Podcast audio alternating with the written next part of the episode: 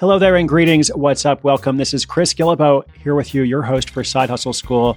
Hey, guess what? This is episode 279. I just noticed that and it reminded me of something I wrote long ago called 279 Days to Overnight Success. I actually wrote that many more than 279 days ago. There's actually a manifesto I wrote that kind of chronicled my entry into the blogging world, uh, how I got my first book deal, how I learned to make a living by writing online, and I think that some parts of that manifesto are now a little bit outdated, but some are evergreen, still relevant. And to this day, I actually have people who find me because of that manifesto. That is just a side note. It's got nothing to do with today's episode, but I will link that up in the show notes if you'd like to read it. It is free, of course. More to the point of today's episode what if you have more than one passion? There's more than one thing you like to do. Well, guess what? It means you are normal. I did an event at the New York Public Library recently had somebody say, you know, I don't know how to introduce myself at cocktail parties because I have like three or four different side hustles. And I feel like I need to have some kind of explanation, like I need to have my elevator pitch down. And I thought, isn't that interesting? Because I know this person is not the only one who feels that way. Isn't it interesting that we feel like we have to justify ourselves to other people? Now, I understand the need for an elevator pitch. You don't want to go into like a three minute soliloquy when someone says, What do you do? But I also think if you do more than one thing, well, that's great. You don't have to justify that. And in fact, what somebody else said at this event when we were talking about it, somebody else said, you know what? Some of those people are actually probably envious of you. So it's not that you're being judged, it's that some people would like to do more than one thing and they have more than one passion too. But somewhere along the way, they were told or they got the impression that they had to leave those parts of themselves behind. You probably won't be surprised that I completely disagree with that perspective. I think we are complex people, and you're actually going to reach more of your potential when you look at your whole being and all the things that you're interested in. With that in mind, today's story is about someone who cares about agriculture and also handcrafted materials, specifically pottery. So he does one thing for his day job and another for his, well, wait for it, his side hustle. I'll bring that story to you in just a moment after this quick word from our sponsor.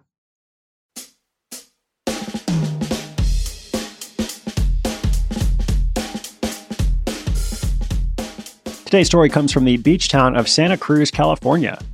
A nice place, actually. I'm going there soon for an event. And in Santa Cruz, Drake Bielecki has two very different passions that he's managed to integrate into his life. By day, he works as a farm certification specialist. He provides customer service for organic farmers, making decisions that comply with the national organic regulations on new labels, input materials, suppliers, products, and new land. This satisfies his passion for supporting organic, sustainable agriculture, but he has another, more artistic passion that he nurtures on evenings and weekends. As a freshman in high school, Drake took a beginning ceramics class and was hooked. From that very first time he got his hands on the clay and turned it into something usable, he felt that this art form would play a big role in his life. Throughout high school, he gifted his finished pottery pieces to friends and family, and then his grandma bought his first decent mug. Here's how he describes it I was totally stoked. I couldn't believe she wanted to buy a mug for me. True, she was my grandma, but that moment was a huge confidence booster for me. If it wasn't for the support of my family early on, this side hustle may not have developed. To celebrate that first big sale, Drake bought more clay so that he could get back to work tinkering around with new designs and create more products. When he graduated from high school, he made his way to UC Santa Cruz for college, where he majored in environmental studies, a subject that would later serve him well in his day job.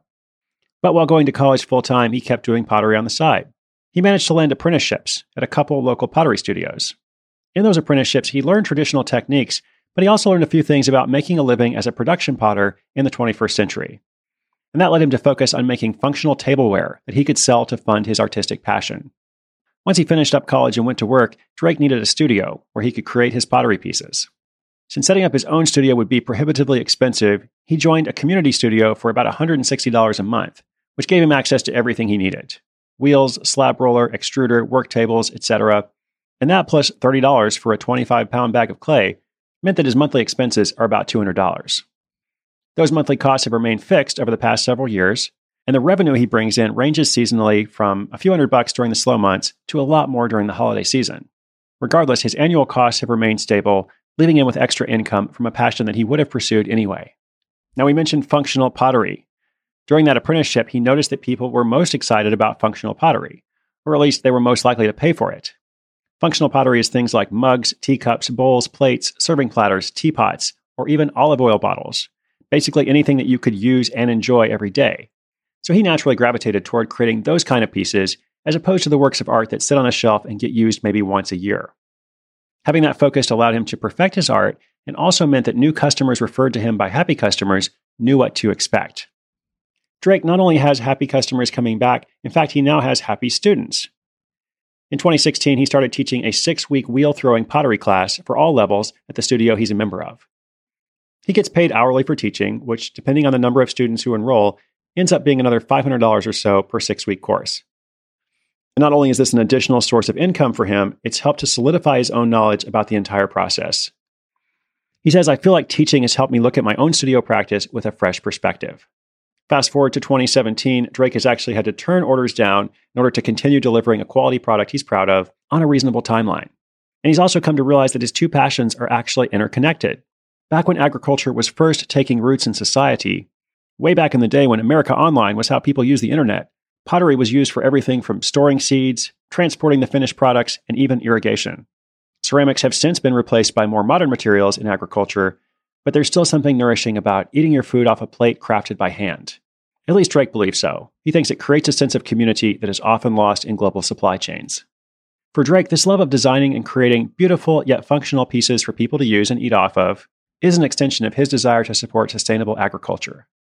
Both practices have their roots in ancient traditions, and both encourage customers to know their local farmer or their local potter.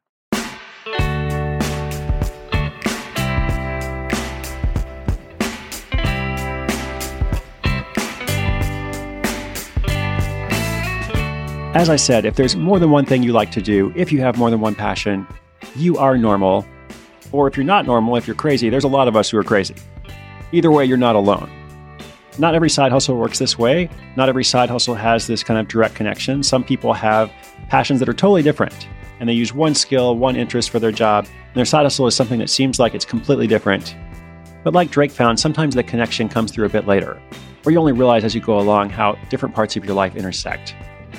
I encourage you to think about those different passions today. Don't worry about your elevator pitch. Worry about doing something that's important and meaningful to you.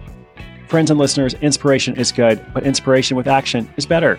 Today's show notes are online at sidehustleschool.com slash 279. I'll also link up that long ago manifesto I wrote called 279 Days to Overnight Success. I should probably write a new manifesto at some point when I'm not visiting 100 cities or making an episode for you every day or all the other things I do. I'll put it on my list. I have more than one passion, and I'm very grateful to be part of your world. Even a small part. Thank you so much for listening. I'm Chris Guillebeau for Side Hustle School.